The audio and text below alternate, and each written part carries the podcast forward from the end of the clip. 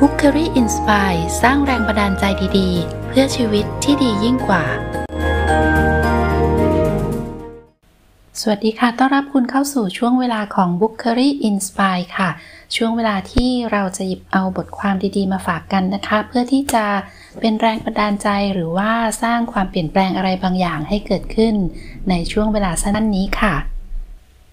วันนี้หยิบเอาบทความที่มีชื่อว่า Stop Expecting Anything from Others นะคะ เขียนโดยคุณเอลลี่แฮเซลค่ะ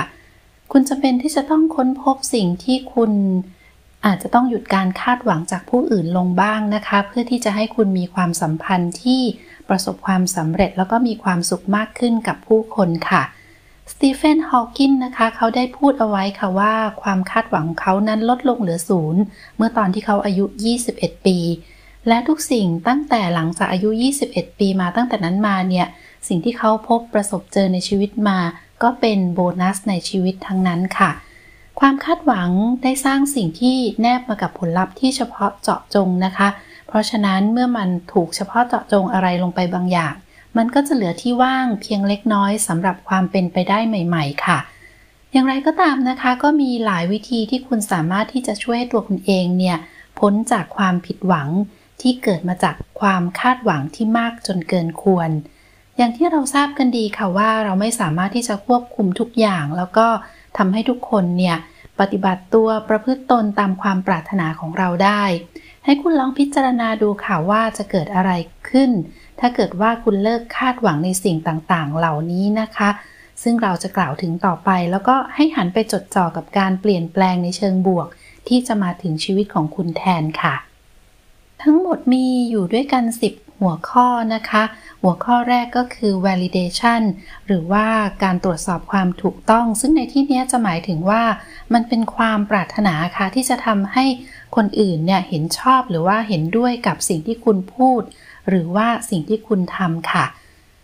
เวลาที่เราพูดถึงในหัวข้อนี้นะคะเขาก็อยากให้คุณเนี่ยอย่าไปคาดหวังให้คนอื่นมองเห็นคุณค่าในตัวคุณ เพราะว่าคุณค่าของตัวเรานั้นก็จะขึ้นอยู่กับตัวเราเองค่ะ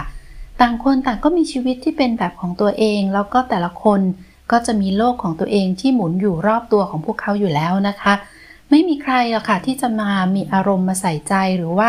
ว่างพอที่จะมาคอยยืนยันคุณค่าของคุณให้กับตัวคุณนะคะ สิ่งที่คนอื่นพูดหรือว่ากระทำกับคุณต่างหาก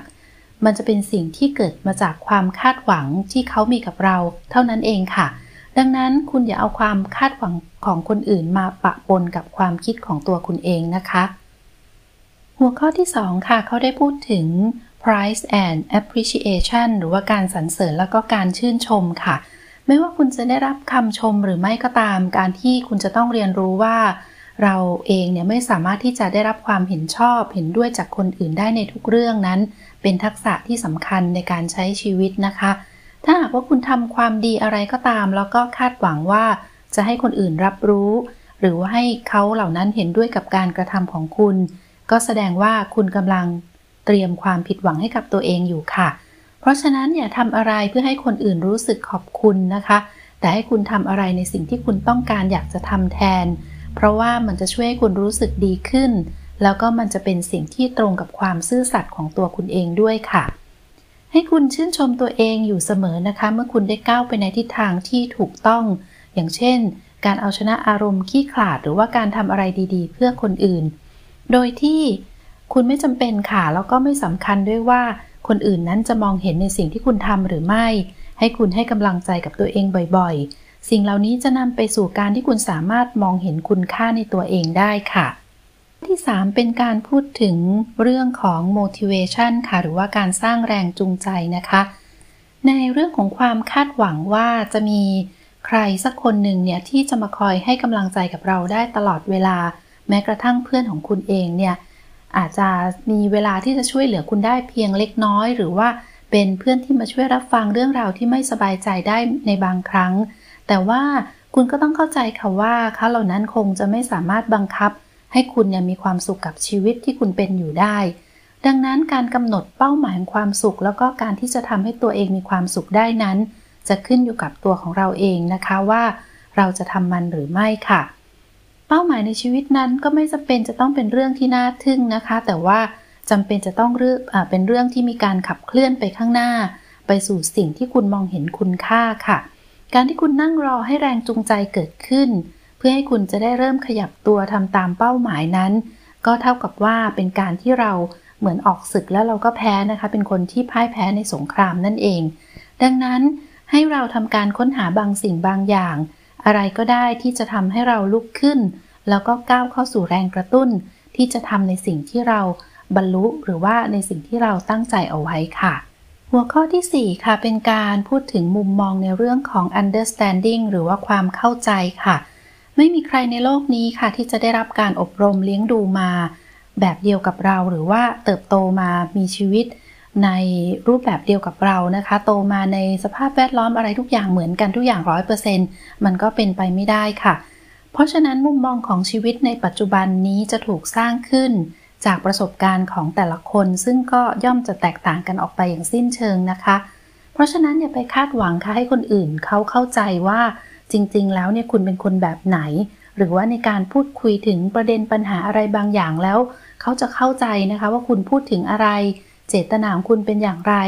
โดยเฉพาะคนที่เขาอาจจะไม่เคยใกล้ชิดสนิทสนมกับคุณมาก่อนค่ะ ดังนั้นก็คงจะถึงเวลาแล้วนะคะ ที่คุณจะต้องเลิกยืนกราน ให้คนอื่นคิดเห็นในแบบเดียวกัน คุณจะเป็นจะต้องปล่อยให้แต่ละคนเขามีมุมมองเป็นของตัวเอง โดยที่แต่ละคนเขาก็จะอิงจากประสบการณ์ที่แตกต่างกันออกไปค่ะ หัวข้อที่ 5 ค่ะ เป็นการพูดถึงการให้เราหยุดการคาดหวัง ในเรื่องของการมองโลกในแง่ดี ซึ่งเราคาดหวังว่าเราจะได้รับมาจากคนอื่นนะคะ เพราะว่ามีเพียงคุณเท่านั้นเองค่ะ ที่คุณจะสามารถค้นพบความเป็นไปได้ในแต่ละวัน ไม่ว่าจะเป็นเรื่องของความสัมพันธ์หรือว่าเรื่องทั่วไปในชีวิตค่ะ ทีนี้คนส่วนมากก็มักจะชอบเข้ามา เหมือนกับว่ามีดราม่าอะไรบางอย่างนะคะ หรือว่าพอพบเห็นอะไรที่ผิดปกติก็ชอบที่จะเข้ามามีส่วนร่วม หรือว่าเสนอความคิดเห็น ซึ่งบางครั้งมันอาจจะไม่ใช่ เป็นการมองโลกในแง่ดี เขาอาจจะให้คำแนะนำอะไรบางอย่างที่ทำให้คุณฟังแล้วยิ่งจิตตกเข้าไปใหญ่ก็เป็นไปได้นะคะ เพราะฉะนั้นเมื่อคุณอยู่ในวงสนทนาคุณอาจจะได้พบกับคำบ่นคันคำนินทาการตำหนิอะไรต่างๆ มากมาย ซึ่งนั่นก็เป็นทางเลือกของคุณอีกค่ะว่าคุณจะเข้าไปมีส่วนร่วมในสิ่งนั้นๆ หรือเปล่า แทนที่คุณจะเข้าไปร่วมวงด้วยเนี่ยก็ลองหาทางดูนะคะว่าพยายามที่จะมองเส้นทางอื่นบ้างนะคะ เปลี่ยนเวลาในการที่จะเข้าไปใส่ใจในความผิดสิ่งผิดปกติในการนินทาในวงสนทนานั้นๆ แล้วก็เอาเวลาของเราไปทำเรื่องอื่นๆ อาจจะดีกว่าก็ได้ค่ะ ในหัวข้อที่ 6 ค่ะเขาพูดถึงแนวความคิดของคำว่า fulfillment หรือว่าการเติมเต็มค่ะ เขาบอกเอาไว้ค่ะว่าการที่เราพยายามจะหาคนอื่นเพื่อมาเติมเต็มในชีวิตเนี่ย มันก็จะกลายเป็นการไล่ล่าที่ไม่มีที่สิ้นสุดนะคะ ให้คุณเลิกคาดหวังค่ะ ที่คุณจะพบกับคนคนเดียวที่คนนั้นมีทุกอย่างตรงตามเกณฑ์ หรือว่าตรงตามสเปคของคุณได้ทั้งหมด 100%นะคะคำจำกัดความที่ชัดเจนประการหนึ่งของคำว่า การเติมเต็มนั้นได้กล่าวเอาไว้ค่ะว่า ความพอใจหรือว่าความสุขนั้นเกิดขึ้นได้จากการพัฒนาความสามารถ หรือว่าอุปนิสัยของตัวเองอย่างเต็มที่ เพราะฉะนั้นเมื่อคุณเติมเต็มชีวิตของคุณด้วยตัวของคุณเอง คุณก็พร้อมที่จะเชื่อมสัมพันธ์ที่ดีกับผู้อื่นค่ะ ดังนั้นให้เริ่มต้นทำสิ่งที่ถูกต้อง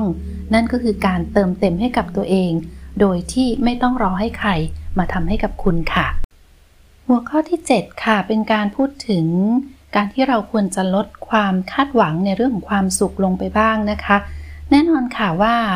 คนอื่นเนี่ยสามารถให้ความสุขแก่คุณได้ แต่ว่าส่วนมากแล้วมันก็จะเป็นเพียงแค่ชั่วครั้งชั่วคราวเท่านั้นค่ะ ในโลกนี้คงไม่มีใครที่จะบังคับให้คุณมีความสุขได้นะคะ โดยที่เหมือนกับว่าแค่สั่งว่าให้คุณมีความสุขคุณก็จะมีความสุขทันที ดังนั้นให้เราเปิดใจรับรู้ค่ะว่าความสุขนั้นเกิดขึ้นได้ จากการที่เราได้เห็นสิ่งดี ๆ ที่มีอยู่แล้วในชีวิต ไม่ว่ามันจะเป็นเรื่องเล็ก หรือว่าเรื่องใหญ่ค่ะ มีเรื่องเล่าของชายคนหนึ่งค่ะที่ถูกขังอยู่ในคุกอัฟกานิสถานค่ะมีเพียงแค่พื้นที่ของกำแพงคอนกรีต แล้วก็เตียงเหล็กหนึ่งอันเท่านั้นเองนะคะ นอกจากนี้ก็มีเพียงหน้าต่างบานเล็กๆ ค่ะ ในห้องที่มีลำแสงส่องเข้ามาในยามเช้า เขาได้ตั้งตาคอยความสว่างอย่างใจจดใจจ่อ แล้วก็ขอบคุณในทุกๆวันสำหรับแสงสว่างยามเช้าที่เขามี พอในฤดูใบไม้ร่วงอันหนาวเหน็บวันหนึ่งขณะที่เขาตัวสั่นอยู่บนพื้นที่ชื้นนะคะ ก็มีใบไม้สีแดงสดพัดเข้ามาตกลงต่อหน้า เขาได้หยิบมันขึ้นมาอย่างระมัดระวังแล้วก็ซ่อนมันไว้ โดยที่เกรงว่าถ้าผู้คุมเห็นผู้คุมก็อาจจะแย่งชิง ความสุขเล็กๆ น้อยๆ ไปจากเขาได้ เขาจะดึงมันออกมาแล้วก็ดูมันทุกๆวัน แล้วก็เท่านี้เขาก็รู้สึกว่าชีวิตนั้นก็ยังคงมีสีสันขึ้นมาบ้างพอเวลาผ่านไปสีแดงสดของใบไม้ก็จางหาย กลายเป็นสีสนิมลึก แต่ว่าก็ยังเป็นสิ่งเดียวที่นำสีสนิมนั่นก็ตามนะคะก็เป็นสีเดียวที่ในความรู้สึกในโลกของเขา ต่อมาเขาก็ได้พบกับเศษได้สีฟ้าสดใสที่มุมใต้เตียง เขาก็ทำแบบเดิมค่ะเก็บซ่อนมันไว้ด้วยเช่นกัน ความสุขทั้ง 3 อย่างนี้ค่ะแสงตะวันในยามเช้า ใบไม้แห้งแล้วก็เศษได้ ช่วยรักษาสุขภาพจิตของเขาไว้เป็นเวลาถึง 3 ปี ก่อนที่เขาจะหนีออกไปสู่อิสรภาพได้ค่ะ ในหัวข้อที่ 8 ของบทความนี้ค่ะเขาพูดถึง เวลาที่เราอยากจะลดความคาดหวังอะไรลงบางอย่างลงนะคะ บางครั้งเราก็ต้องทำอะไรที่ไร้สาระหรือว่าให้เวลากับเรื่องไร้สาระบ้างค่ะ เพื่อให้เรานั้นไม่ซีเรียสกับชีวิตมากเกินไป แล้วก็ถ้าเกิดว่าคุณมีช่วงเวลาที่ไร้สาระเหล่านี้นะคะ จะเป็นช่วงเวลาที่ดีที่สุดเลยเมื่อคุณได้แบ่งปันกับเพื่อนค่ะ แต่ว่าก็แน่นอนละค่ะว่าบางครั้ง เพื่อนอาจจะไม่ว่างนะคะ ไม่มีใครว่างพอที่จะมาทำเรื่องที่เราไร้สาระไปพร้อมกับเรา เพราะฉะนั้นคุณก็ยังสามารถทำเรื่องไร้สาระเหล่านี้ได้ด้วยตัวเองค่ะ ไม่ว่าจะเป็นเรื่องราวสนุกสนุกอย่าง มองกระจกแล้วก็ทำหน้าตาตลกตลกกับตัวเองบ้างนะคะ หรือว่าออกกำลังกายโดยการลองยกน้ำหนักด้วยแกลลอนของน้ำยาซักผ้าทำอะไรก็ได้ค่ะที่อาจจะดูแล้ว ไร้สาระ แต่ว่ามันจะเป็นการช่วยให้คุณผ่อนคลายความตึงเครียดในชีวิตออกไปบ้างค่ะ หัวข้อที่ 9 นะคะ เป็นการพูดถึงโซลูชันหรือว่าการแก้ปัญหาค่ะ เราทุกคนต่างก็มีปัญหากันทั้งนั้นนะคะ ใครๆก็สามารถที่จะช่วยเราค้นหาวิธีแก้ปัญหาที่เป็นไปได้ แต่ว่าสิ่งสำคัญอย่างหนึ่งก็คือว่าถ้าเกิดว่าตัวเราเองเป็นต้นเหตุที่เราคอยสร้างปัญหาให้ตัวเองอยู่เสมอๆแล้วแล้วก็ คนที่จะช่วยแก้ไขให้กับเราได้มากที่สุด ก็คงจะต้องเริ่มจากตัวเราเองแล้วล่ะค่ะ เพราะฉะนั้นก็อย่าไปคาดหวังนะคะว่า คุณจะต้องมีคนมาช่วยคุณแก้ปัญหาอยู่เสมอๆในทุกเวลาค่ะ หัวข้อสุดท้ายค่ะเป็นการพูดถึง judgment หรือว่าการตัดสินหรือว่าการพิพากษาคนอื่นนะคะ ซึ่งแต่ละคนนั้นก็จะมีทัศนคติในการพิพากษาคนอื่นที่แตกต่างกันออกไปค่ะ โดยเฉพาะอย่างยิ่งถ้าเกิดว่า คุณได้พบกับคนที่เติบโตมาด้วยทัศนคติในเชิงลบนะคะ คุณก็จะได้พบว่า เขาเหล่านั้นมักจะมองหาวาระซ่อนเร้นอะไรบางอย่างอยู่เสมอ เวลาที่มีคนมาเสนอความคิดเห็นในเรื่องต่างๆ ค่ะ คนที่มีทัศนคติในเชิงลบเนี่ยนะคะ จะเชื่ออยู่เสมอว่า คนรอบๆตัวเนี่ยมีวาระซ่อนเร้นค่ะ ไม่ว่าจะเป็นเวลาที่ อย่างเช่นถ้าเกิดว่าเป็นเป็นตัวเราซะเองนะคะ อย่างเช่นเราเห็นว่า คนนั้นคนนี้มองเรามาด้วยสายตาแปลกๆ เราก็อาจจะคิดไปไกลเลยค่ะว่าตัวเรามีอะไรผิดปกติหรือเปล่า เสื้อผ้าหน้าผมเรามีอะไรตลกไหม หรือว่าในบางครั้งถ้าเกิดว่าเราได้รับคำชมเนี่ยเราก็อาจจะสับสนค่ะว่า คนคนนั้นต้องการอะไรจากเราหรือเปล่า เราก็จะกลายเป็นคนที่คอยมองหาแต่ความคิดในเชิงลบไปได้ในทุกที่ทุกสถานการณ์ค่ะ เพราะฉะนั้นก็เลิกคาดหวังนะคะว่า คนเรา คุณอาจจะได้พบกับคนที่มีทัศนคติในเชิงบวก หรือในชีวิตคุณอาจจะได้พบกับคนที่มีทัศนคติในเชิงลบ อย่างที่พูดมานี้ก็ได้ เพราะฉะนั้นก็จะทำให้การที่เขาเหล่านั้นจะตัดสินอะไรบางอย่างที่เกี่ยวกับเราเนี่ยก็จะมีมุมมองทางความคิดที่แตกต่างกันออกไป ดังนั้นคุณก็ต้องเลิกความคาดหวังในเรื่องของการมองโลก ในแง่ดีที่จะได้รับจากคนอื่นนั่นเองล่ะค่ะ และนี่คือ stop expecting anything from others นะคะ คุณล่ะคะมีเรื่องราวอะไรบ้างที่คุณคิดว่าคุณน่าจะหยุดความคาดหวังอะไรบางอย่างจากคนอื่นได้บ้างนะคะ เพื่อที่จะทำให้คุณรู้สึกมี